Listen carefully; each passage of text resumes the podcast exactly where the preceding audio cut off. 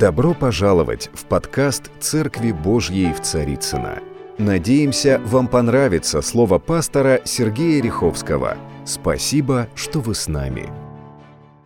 Мне хотелось бы сегодня напомнить, что мы говорили последний раз, когда я проповедовал э, вторую часть проповеди «Красной линии». Сегодня будет третья часть. В следующее воскресенье будет четвертая часть. Ну, так случилось. Мы говорили о тех красных линиях, которые прочертил сам Господь Бог, за которые нежелательно заходить, потому что это уже начинается беззаконие, грех, распад. То есть Господь показал эти красные линии, и в душе каждого христианина, и в духе каждого христианина мы понимаем, о чем идет речь.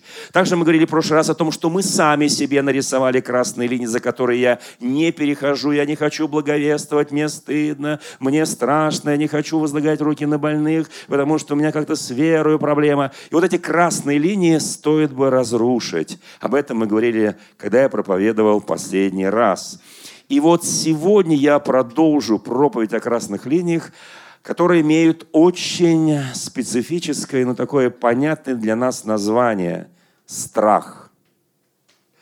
Вы знаете, когда мы говорим о страхе, это очень такое емкое, всеобъемлющее понятие страха. Человек рождается сначала бесстрашным, потом постепенно взрослея. Он начинает бояться этого, бояться этого, бояться этого. На самом деле страх э, за свою жизнь – это нормальный, естественный страх. Это страх, который движет жизнью человека. Но есть страх панический. Есть страх, который мы сами себе внушили. Вы знаете, когда я говорю о христианине, о нас, как о христианах, я имею в виду, что христиане, они свободны, я скажу такое слово, от страха. И кто-то скажет, ну как же так? Это же нормально, естественно, чего-то там бояться. Вы знаете, христианин свободен от страха. Есть только один, единственный страх, которому христианин следует, это страх Божий. Или же по-другому любовь Божья. Он же страх Божий. Вот о чем написано в Священном Писании. Я напомню из Псалтыря, э, Псалом 110, стих 10. «Начало премудрости – страх Господен, разум верный у всех исполняющих заповеди Его, хвала Ему прибудет вовек». Итак, страх Божий – это начало премудрости – если кто хочет быть премудрым, мудрым в этой жизни, иметь разум верный, то без страха Божьего это невозможно получить. 111 Псалом, стих 1. «Блажен муж, боящийся Господа и крепко любящий заповеди Его. Боящийся Господа человек, он же любящий Господа, здесь написано, он блаженный, то есть он имеет высшую и постать высшую категорию счастья. Псалом 18. «Страх Господень чист, пребывает вовек суды Господни истины, все праведные, и раб охраняется ими». Вы знаете, вот здесь э, очень четко сконцентрировано слово, что чистый страх Божий, чистый помысл у такого человека, чистые желания у такого человека. Он вообще идет как-то по жизни, он смотрит, как обычные люди на все, но он пропускает свой взгляд, свой слух, вот все свое естество через Божий страх, он же любовь. Есть еще важный момент в Божьей любви. Есть страх человеческий, есть страх Божий. И вот о Божьей любви написано, или о Божьем страхе, что мы охраняемся этим страхом. Божьим, вот этой Божьей любовью. Это наша безопасность, это наша охрана. Человек, боящийся Господа, он бесстрашен. Он бесстрашен с точки зрения мирских понятий о страхе. И вот первое послание Иоанна, 4 глава, стих 18. Там написано, в любви нет страха. В любви нет страха. Но совершенная любовь изгоняет страх. Потому что в страхе есть мучение, и боящийся несовершен в любви. Итак, мы сталкиваемся с очень важным утверждением Священного Писания, что в любви нет страха. и боящийся несовершен в любви. Вы знаете, это очень важное упоминание в Слове Божьем. Мы должны четко себе отдавать отчет в том, что есть совершенная Божья любовь, потому что Бог есть любовь. И когда я люблю, то в божественной любви нет страха. Если я смотрю на свою жену, на своего мужа, на своих детей, на своих близких, друзей, даже на врагов, через призму божественной совершенной любви, в которой нет страха, я свободен от всех поглощающего страха за свою жизнь, который, как ржавчина, может разъедать мое человеческое естество. Давайте вспомним определенные истории, которые зафиксированы, записаны в книге Божьей, в Слове Божьем. Вы знаете, многие помазанники Божьи, они тоже испытывали страхи. Даже они были настолько я бы сказал, устроены по жизни, да? Они настолько были благочестивы, настолько удаляющиеся от зла, но иногда в их жизни возникал по какой-то причине страх. Они его глубоко прятали. Я скажу одну очень важную вещь. Дьявол не может проникнуть в сердце христианина. Он может пытаться влиять на сердце. Он не может проникнуть в мысли христианина, потому что Бог положил ему запрет. Но он может пытаться влиять на мысли христианина. Вы знаете, потому что дьявол хочет нам внушить самое, самое сильное оружие – страх. Страх все потерять. Страх остаться одному. Страх быть без денег. Страх потерять работу. Страх потерять любовь. Ну и так далее. Страхов много – Страх остаться к старости вообще одному, что некому будет подать стакан воды, как говорят. Вы знаете, на самом деле страх – это очень опасная штука. Человек, надеющийся на Бога, он свободен от страха.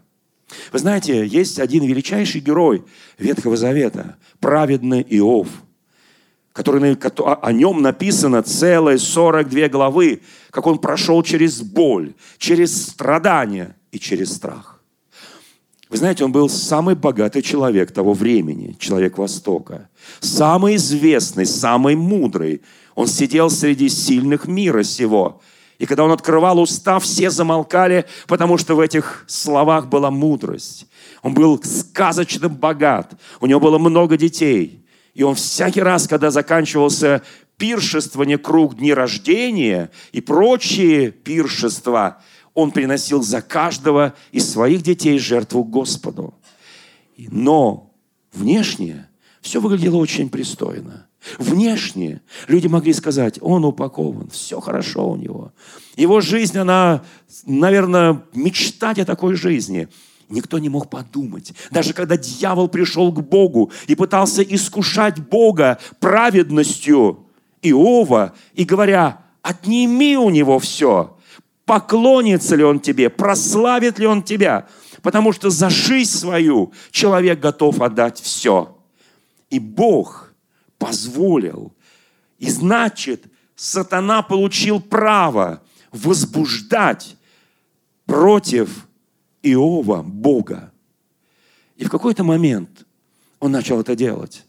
И мы знаем, что в одночасье у него погибает все. Семья, богатство, жилище, имение. Все.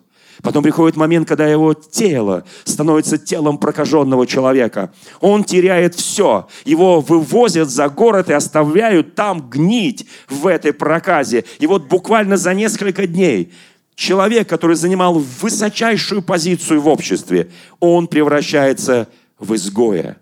И он лежит там, дни проходят. Жена приходит и говорит, слушай, не могу смотреть на твои страдания. Похули Бога твоего и умри. Друзья приходят и говорят, неужели ты правда такой безгрешный? Что, ты думаешь, что Бог тебя наказал просто так?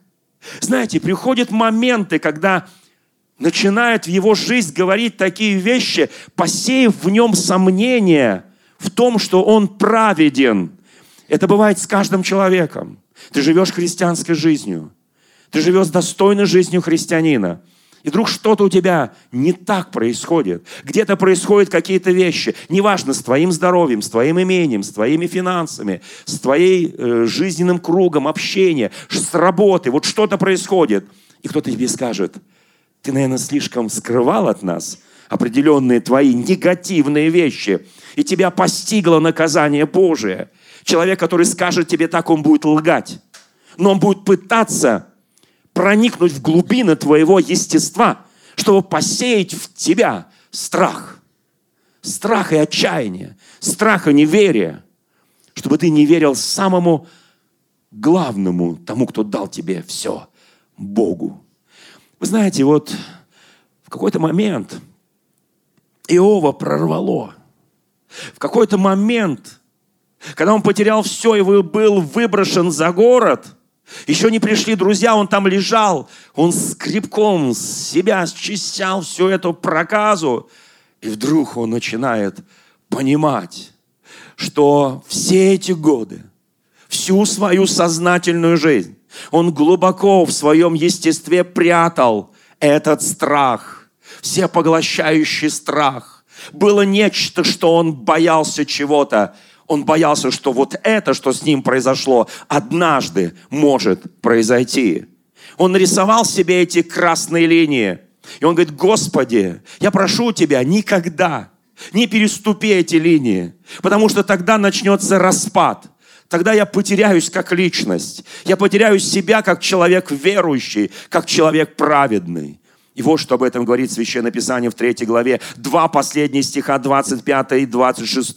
«Ибо ужасное, чего я ужасался, то и постигло меня, и чего я боялся, то и пришло ко мне. Нет мне мира, нет покоя, нет отрады, постигло несчастье, страх, всепоглощающий страх». Христианин свободен от страха. Я сейчас бросаю вызов всем – Совершенная любовь изгоняет всякий страх. Ибо в страхе есть мучение, боящийся несовершен в любви. Так говорит Евангелие. Послушайте, Христос нам дал надежду. Христос нам дал будущность. Да, что-то может происходить в твоей жизни. Дьявол может ненавидеть тебя и завидовать. Обстоятельства твоей жизни, или беды, или какие-то стихи, или какие-то трагедии, которые постигают народы сегодня. 24 глава Евангелия от Матфея. То, что мы сегодня живем, восстает народ на народ, царство на царство, глады, моры. Это будет. Он говорит, но не соблазнитесь этим. Писание говорит, блажен, кто пройдет все до конца. Вы знаете, мы живем среди людей – и церковь тоже является частью общества. Оно не отделено от общества. Оно живет всеми радостями и горестями этого общества. Только у нас другая реакция на эти вещи. И мы имеем внутри себя мощнейшее основание, мощнейший стержень верности нашему Господу. Человек свободен. Христиан, христианин свободен от всех поглощающего и как ржавчина тебя разъедающего страха, христианин свободен. Он боялся это, и его это постигло. Боящийся несовершен любви. История, которая будет вот в это воскресенье и следующее, основана тоже на страхе.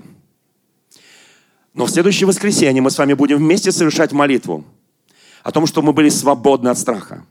Мы будем молиться так, как молился Божий человек. История, которую я сейчас буду проповедовать, вот то, что я сказал до этого, просто держите это в разуме, в памяти. Потому что это очень важно, чтобы понять вот эту историю, о которой я буду сейчас говорить. Четвертая книга царств, четвертая глава. Там начинается о том, что одна из жен пророческих с воплем говорила Елисею, на котором двойное помазание больше, чем на Ильи, величайшем пророке, что ее муж умер. И ты знаешь, что раб твой боялся Господа. Но пришел взаимодавец взять обоих детей моих в рабы в себе, потому что мы задолжали большие деньги. Помоги. Раб твой, мой муж – боялся Господа. И это была ключевая фраза. Елисей говорит, что у тебя есть дома. Ничего нет. Ну, хоть что-нибудь, может быть, есть. Она говорит, сосуд с небольшим количеством елея, то есть масла оливкового. Он говорит, очень хорошо, возвращайся в свой дом. Возьми все сосуды, которые есть в доме. Не хватит, возьми сосуды у соседей. И выливай это масло, наполняй сосуды, потом иди на рынок и продай. И ты выкупишь своих детей. Ты заплатишь все долги, потому что твой муж боялся Господа. Вы знаете, а у нее был земной страх. Но она поверила словам пророка. Как очень важно верить словам Господа. Она пошла и сделала. И она продала это масло и рассчиталась с этим взаимодавцем. А вот теперь та история, которая положена в основании сегодняшней проповеди и проповеди, которая будет в следующее воскресенье. Вот что здесь написано. Эта история продолжается. Здесь сказано с 8 стиха. В один день пришел Елисей в Санам, город такой. Там была одна богатая женщина. И эта богатая женщина упросила его зайти к ней, есть хлеба. И когда он не проходил мимо, всегда заходил к ней есть хлеба. И она сказала мужу своему, вот я знаю, что это человек Божий, который приход, проходит мимо нас постоянно, святой. Сделаем небольшую горницу над стеною, поставим ему там постели, стол и седалище, и светильник, и когда он будет приходить к нам, пусть заходит туда. И пришел Елисей в один день, она его пригласила в эту горницу, он зашел и лег. Вы знаете, она была не просто богатая, она была очень благочестивая. Я знаю много богатых, которые благочестивые люди – я знаю богатых, которые не благочестивые люди, которые беззаконники. Я знаю бедных, которые очень благочестивые, но я знаю бедных, которые беззаконны, которые крайне развратны. Мы знаем таких людей. Но вот эта женщина, она была крайне благочестива. Она почитала человека Божьего, великого пророка своего времени. И она для него и кормила хлебом, и почивала, и приглашала к себе. Ее сердце горело тем, чтобы послужить. У нее было все, что есть что возможно иметь человеку на этой земле. Она была богата, состоятельна, влиятельна. У нее был хороший дом, она сделала дополнительную еще комнату. И пророк приходил туда и отдыхал там. Потому что любой человек, он устает. И любому человеку, включая пророка, нужен отдых. Кто скажет аминь на это? Вот. Потому что я знаю, сегодня придем, будем отдыхать. Нам нужен отдых. И вот дальше и она это все сделала. И пришел однажды э, пророк вместе со своим слугой и пошел в эту горницу, возрадовался, лег там. И пророк исполнился благостного духа. Ну, чисто по-человечески, знаете. То есть она мне делает добро, почему я не могу ей сделать такое же добро? И вы знаете, вот здесь начинается очень трудная история. Очень тяжелая история, но очень благословенная история. Смотрите, и он попросил Геезию, слугу своему, по совету женщину-санамитянку, и позвал ее, и она стала пред ним. Сразу скажу, она не вошла в эту горницу, она стала в дверях. Потому что она так чтила святого пророка, что боялась перейти собственный порог собственного дома, когда там находился этот святой человек. И сказал ему, скажи ей, то есть такие переговоры через посредника, вот ты заботишься о нас, что сделать бы тебе? Не нужно ли поговорить о тебе с царем или военачальником? Она сказала, нет, не нужно. Среди своего народа я живу, у меня все схвачено, я знаю царя, я знаю военачальников, я знаю элиты моего народа, и я не нуждаюсь ни в чем, у меня есть все. Но Елисей знает, что все иметь невозможно. Даже если у тебя есть, казалось бы, все, это не означает, что у тебя в сердце есть мир. И ты реально владеешь всем. Он знает, что всегда есть то, чего нет. И он тогда задает вопрос. И здесь сказано, что же сделать ей? И сказал Гиезий, вот сына нет у нее, а муж ее стар. И вот здесь начинается Интересная история. Мы знаем, что в Священном Писании Ветхого и Нового Завета есть очень много историй, когда люди достигают преклонного возраста, не имея детей, и Бог совершал чудесные действия, и они рожали детей. Вот как эта прекрасная сестричка, она говорит, я буду до 90 лет рожать. Может быть, у нее будет еще 18. Я не знаю. Но чудесная история на самом деле. Такая живая. Все дети, это целый оркестр, который выступает там. Слава тебе, Господи! Вы знаете, но... И он говорит, позови ее еще раз. Это же, говорит, прекрасно. Пророк получает сразу от Господа слово. Скажи это слово этой женщине, не бойся. Скажи, что ровно через год в это самое время, когда наступит этот день, ты будешь держать на руках сына. Слушай, кто бы не обрадовался? Кстати, вот всю жизнь. Там у тебя есть собачки, есть и кошечки, есть и все есть. А вот детей нет. И вдруг приходит радостная новость. Он говорит, позови ее. Она становится в дверях, и ей Елисей с такой уверенностью говорит, через год, в это самое время ты будешь держать на руках сына. Ну, даже каждый вообще должен возрадоваться. Помните, как Сара даже засмеялась, как иные жены патриарха просили, дай мне детей, мужей своих, дай мне детей. Они говорят, я что, Бог, что ли? Бог дает. И здесь, ну, ну радостней новости не бывает. Вы знаете, много людей приходит в церковь, чтобы за них просто помолились, чтобы они родили детей. И Бог дает это благословение. Они рождают детей. Слава тебе, Господи! И, казалось бы, пророк сказал самую удивительную новость продления рода человеческого. Не по принципу «ты мне, я тебе», «я тебе, ты мне», а по принципу благодати Божьей. Он был исполнен любви, он хотел сделать что-то для этой благочестивой, добродетельной женщины. И вдруг совершенно не уникальная реакция. Уникальнейшая реакция. Нет, господин мой, человек Божий – не обманывай рабы твоей. Она обвиняет его во лжи. Она говорит, пророк, я тебя так почитала, но сейчас ты мне говоришь ложь. Какая ложь? Я представляю реакцию Елисея. Какая ложь? Я от Господа получил откровение. Почему через год? Почему не через 9 месяцев? Я слышал одну проповедь, что она была беременна ровно год. Такая еретическая проповедь, конечно. Вот. Я просто знаю, что три месяца понадобилось Саре, чтобы из 80-89-летней старушки она превратилась в молодую 40-летнюю даму, способную зачать и способную родить. Кто читал эту историю, когда один царь, увидев эту бабулечку, сказал, в гарем ее ко мне срочно? Кто помнит эту историю? Библейскую историю. И он говорит, через год, потому что три месяца нужно, чтобы все в, в, в, в организме этого мужа и этой сыномитянки, мы, простите меня, даже ее имя не знаем, все пришло в порядок, способность родить. И, и вот она говорит, не надо, господин мой. Те, что не нужен ребенок, ребенок нужен. И сын нужен, но только вот не надо вот так вот. Знаете, и вот что говорит Писание дальше – и женщина стала беременной и родила сына на другой год в то же самое время, как сказал ей Елисей. Я представляю, с каким трепетом она держала этого ребенка. Как радовались они все.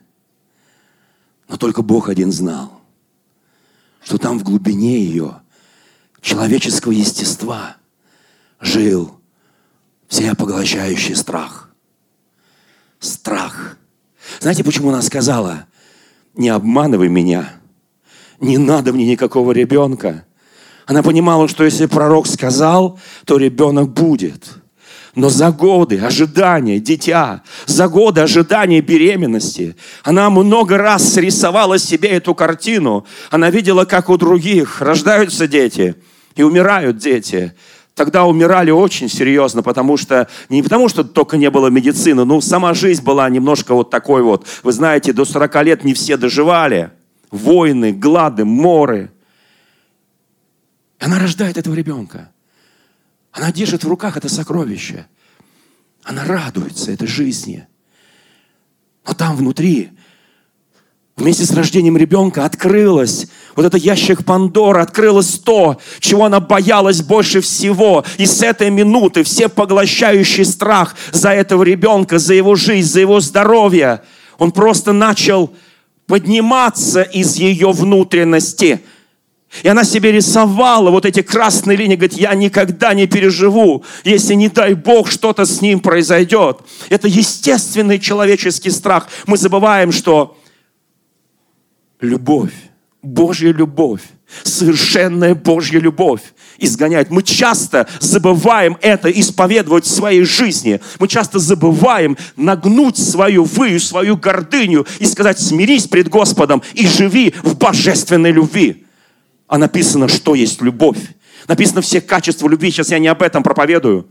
Вы знаете, и вот этот ребеночек, мальчик, он подрастает – он уже становится подростком. И здесь написано, и подрос ребенок. И в один день пошел к отцу своему, к жнецам. Папа там со жнецами э, жал поле. И сказал отцу своему, голова моя, голова моя болит. И сказал тот слуге своему, отнеси его к матери его. Так часто папы поступают. Мамочка, ты выпросила себе ребеночка? Ты ухаживал за этим святым? Ты делала все, ты ему там комнатку построила, и он тебе напророчествовал. Смотри, что с ребеночком происходит. Ну-ка, отнесите его к маме. Многие отцы, к сожалению, когда рождаются дети, они забывают, что они отцы.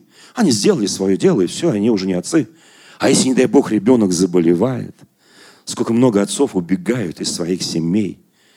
Это, друзья мои, проклятие. Не проклятие болезнь, а проклятие такое отношение – к своим детям. Вы знаете, вот здесь наступает момент истины. Ребенка жнецы, слуги приносят к маме. Мама видит состояние ребенка, и вот что написано, и принес его к матери его. И он сидел, здесь сказано, на коленях у нее до полудня и умер. И умер.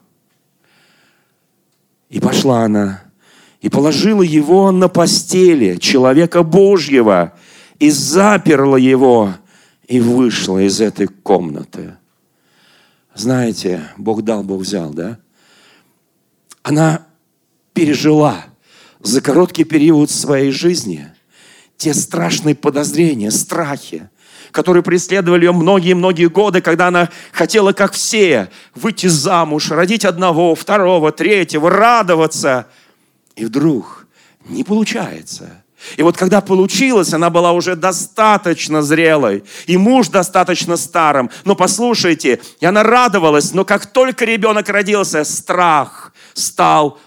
Почему очень важно христианину не допускать страх в своей жизни – Почему очень важно христианину противостать всякому страху, а для этого нужна совершенная любовь к совершенному Богу.